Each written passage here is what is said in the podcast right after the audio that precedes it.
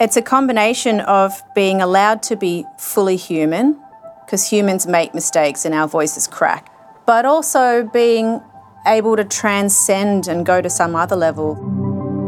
You're listening to the Liquid Architecture podcast. Sonya Holowell is a vocalist, composer, writer, and educator of Dharawal Inuit descent. Her work spans many contexts and takes multiple forms with improvisation as a primary approach. Close collaborator, writer, and experimental musician James Hazel unfurls the complex weavings of Holowell's nuanced approach to vocal composition and improvisation in Dancing on the Margins, the Manifold Minor Voci of Sonya Holowell, published on Liquid Architecture's online journal. Opening with descriptions of Holowell's country of the Dharawal Nation, Wollongong, where she lives, Hazel then goes on to trace her numerous collaborations, from art music ensembles and string quartets, operatic ensembles and choirs, through to improvised groups such as Polymorphic Orchestra and the Splinter Orchestra, as well as the quasi cyberpunk voice and synth project Some Conduit, founded with fellow composer Ben Carey. Today on the podcast, Sonya Holowell talks through how her voice as the instrument anchors her body through multidisciplinary practice. The freedom improvisation contains in allowing mistakes to further creativity, and the use and disuse of scores and notation.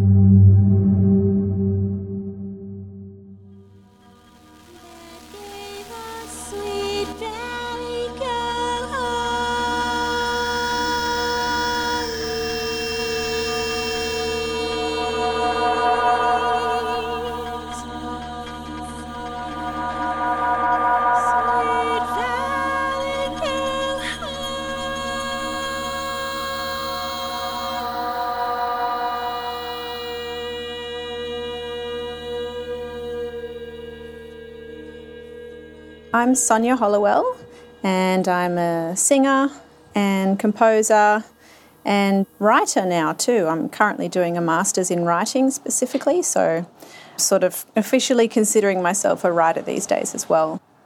I think, firstly, just being immersed in my dad's music growing up, that's got to be like my earliest sort of memories. So even before I started getting singing lessons or anything like that, I was just always around experimental music and particularly free improvisation. Just sort of witnessing my dad do it all the time. So I think that was very formative. Sort of had a few singing lessons in high school, but didn't really take it that seriously. I was just sort of trying to figure out all the other aspects of life. It wasn't until I was roughly about 25 that I decided to do an undergrad degree in classical voice. It was during that degree that I got exposed to quote unquote new music or contemporary classical music, and that's where um, I started to readjust my expectations because I'd been having classical voice lessons for a while, and I kind of just assumed that that would maybe lead into opera I didn't actually know that there was all this contemporary classical stuff out there. So once I was exposed to it, I just really got into it. And then at the same time, I was getting into a lot of really early music as well.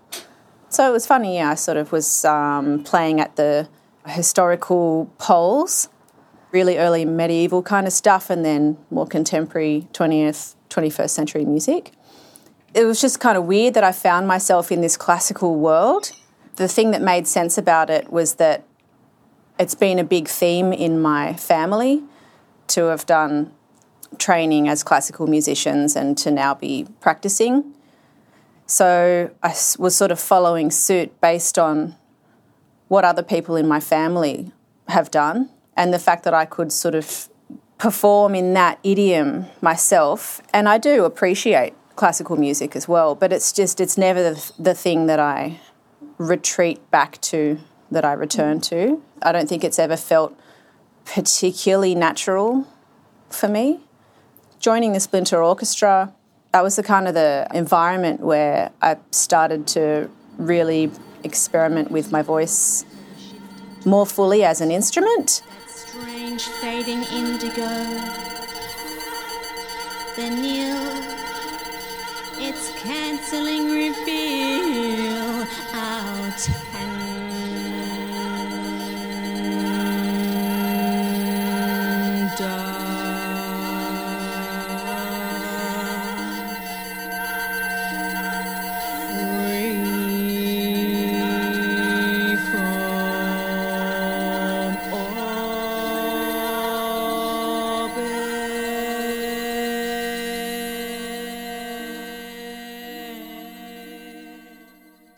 meeting point is my body.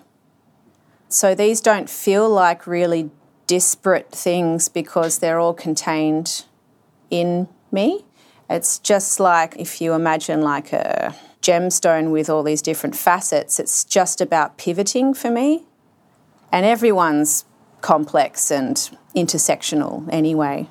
But I don't ever feel like I can stay in one posture for too long because I lose that sense of holisticness. I don't feel fulfilled, I guess, if I'm sort of in just one posture the whole time. But I'm always looking for something conceptual to latch onto. It's the conceptual provocation is the thing that everything grows out from. The classical sphere is a bit different though because, for example, if I'm given a score, that's very different. And I think that's like the most fixed that I ever have to be in my life is when I'm I've been given a score that's like fully notated using Western notation. And I've always found that very challenging and it's I think I've identified it's because of how fixed I have to be for the whole duration of the performance. It's like I have to have a consistency of selfhood and of tone. There's all of these other things that have to be consistent, and I find that really hard to do. And I'm not necessarily so conceptually driven in those performances either. It's it's about kind of executing a vision that is largely driven by someone else. The parameters, I just don't have as much wiggle room, I guess. I can't be so instinct led because my instincts might be wanting to interrupt the whole thing with something really strange, and I can't do that. Whereas in improvising in those sorts of spheres, it's like I can kind of follow whatever instinct I have. The one commonality between all of it is just finding that point of the voice and the, the resonating chambers in my body and actually coming back to that place of, of resonance in myself. It's, it's just purely physical. That's always a consistent thing. Each word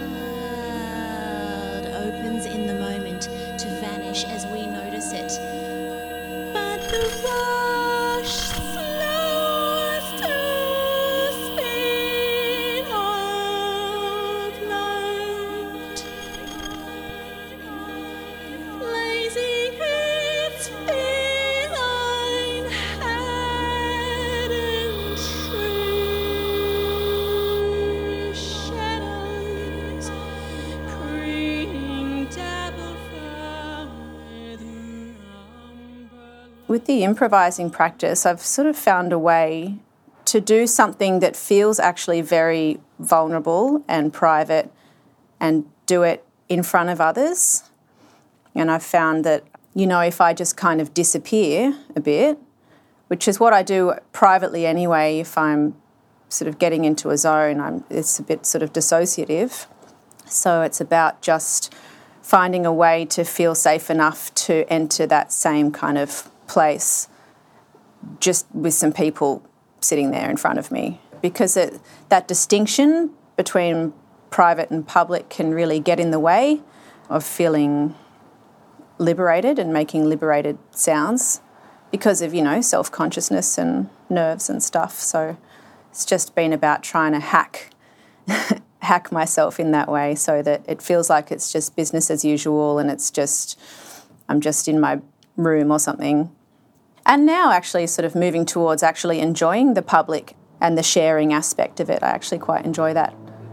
It's just this sense of predetermined right and wrong can just evoke a lot of anxiety.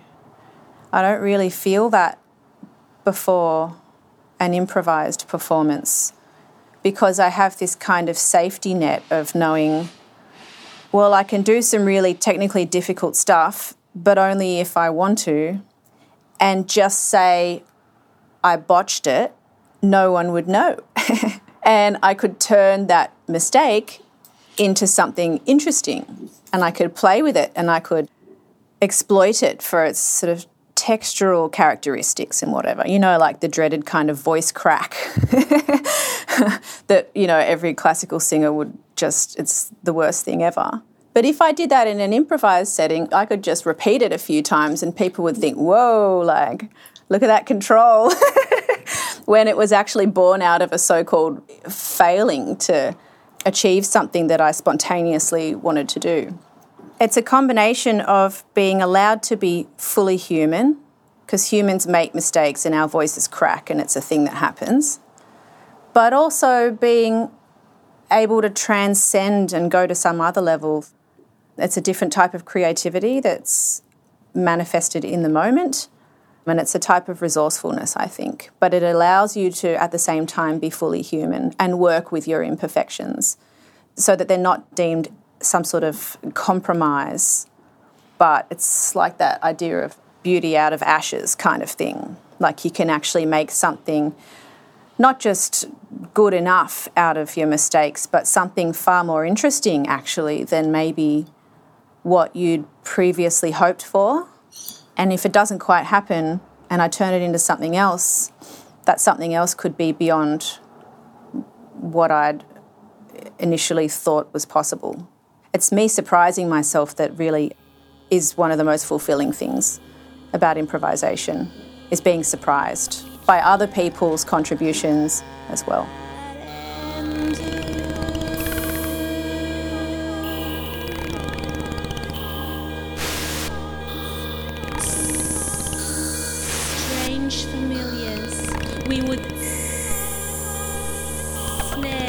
Geometry to frame the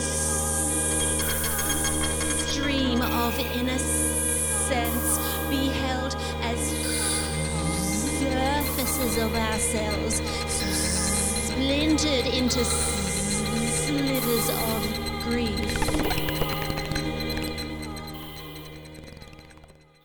I've been producing electronic music for a really long time, maybe a bit over 15 years, and that's just always been this private thing that I've done that I've never felt a strong urge to kind of have it validated externally in any way.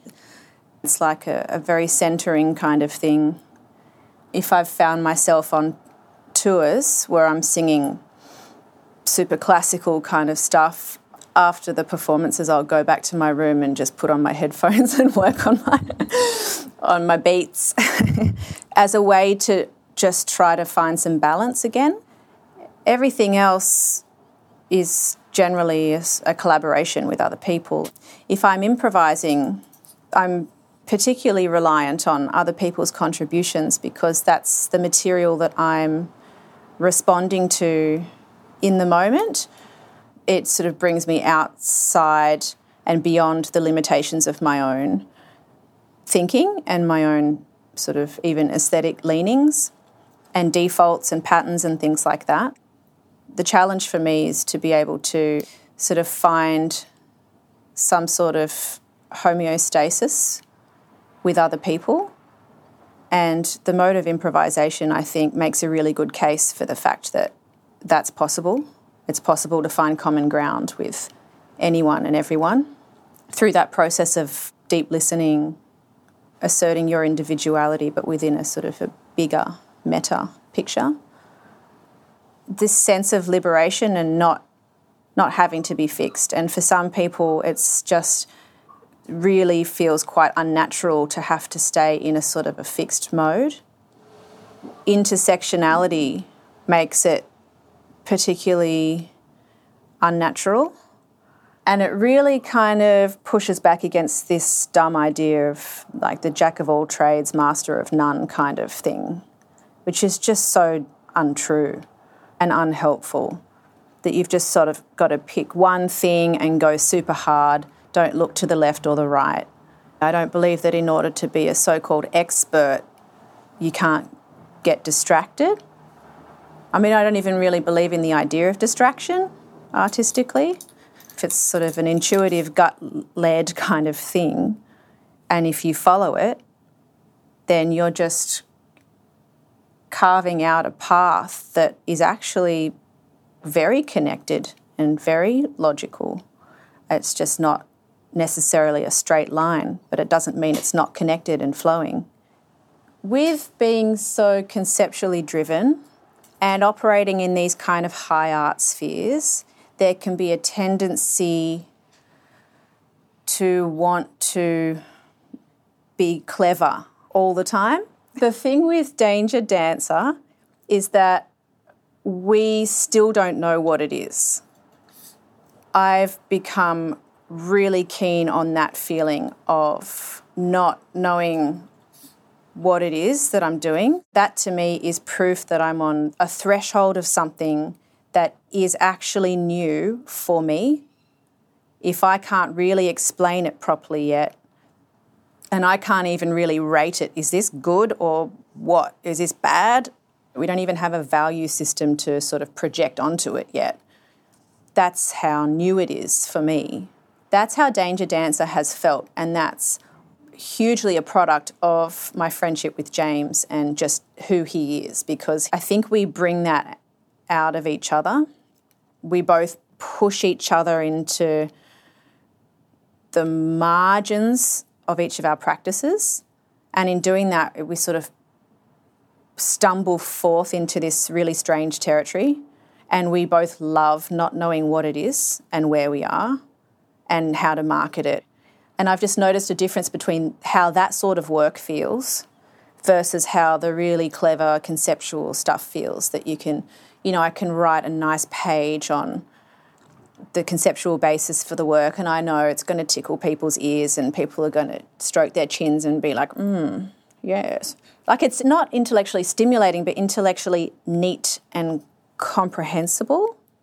I think with Danger Dancer, there's a messiness there. And because we're not doing it for anyone other than ourselves, we haven't put a kind of pressure on that project to have any kind of capitalistic uh, merit to it. It flows into everything else that I do now. If you can't yet really find a language for something, but it you can feel in your gut that you've struck something, but you don't know what it is, that's a really interesting place to be making work from. Time, illuminating the surface, the soil from my father's garden. Illusions created by the projection cause dirt granules to sparkle and shift, altering our perception of the seen and unseen.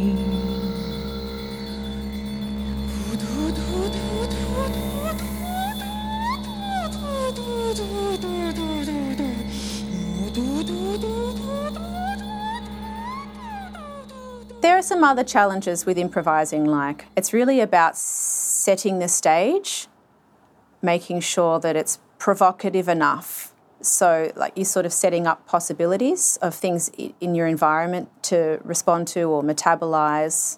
And it's about just getting into the right frame of mind. It's hugely contingent upon that. So, I have a bit of a, a process now. It's, it's a lot more kind of natural for me to just flip into that mindset now. It's like a heightened, it's like a weird sort of heightened state that I need to get into. Some of the scores that I have been working from myself have been text provocations, so using my own writing as a score. The last time I did that was with Ben in Some Conduit. I just used this text score. It's called Valve is Released, and it's just this kind of brainstorm, mind mappy type thing of all these different words. And I used that as a score recently with Ben, and we recorded it. And yeah, it's just like basically this, just setting up all of these possibilities. And it gives me a nice external provocation because uh, up until relatively recently, I've been very used to having everything be really internally generated, especially when I play with him.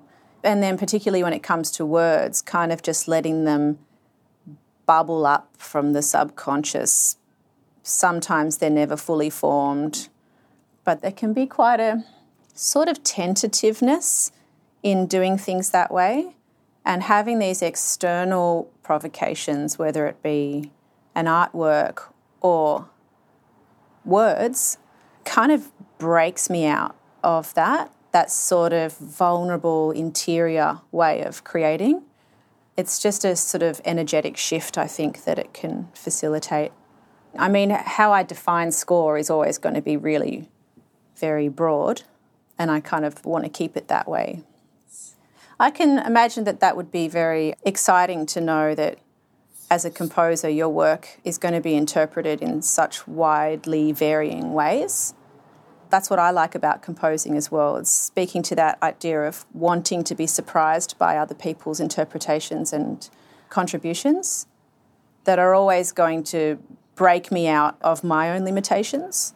Some more recent work that I've been doing for the Song Company has actually seen me, by choice, composing pretty fully notated scores, like using Western notation. And that was something I didn't think I was going to do.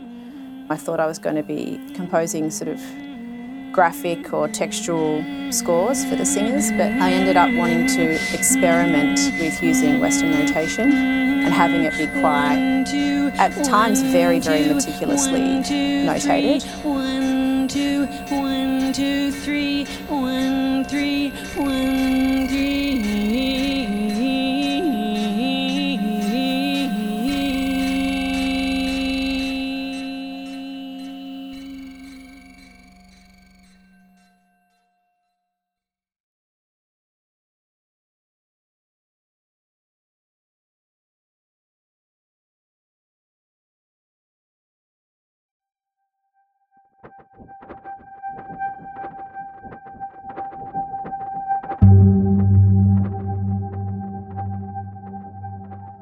Dancing on the Margins, the manifold minor voce of Sonya Holowell, is available to read on Liquid Architecture's online journal disclaimer.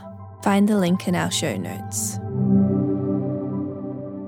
This podcast was produced by Mara Schwertfeger for Liquid Architecture on the land of the Gadigal of the Eora Nation.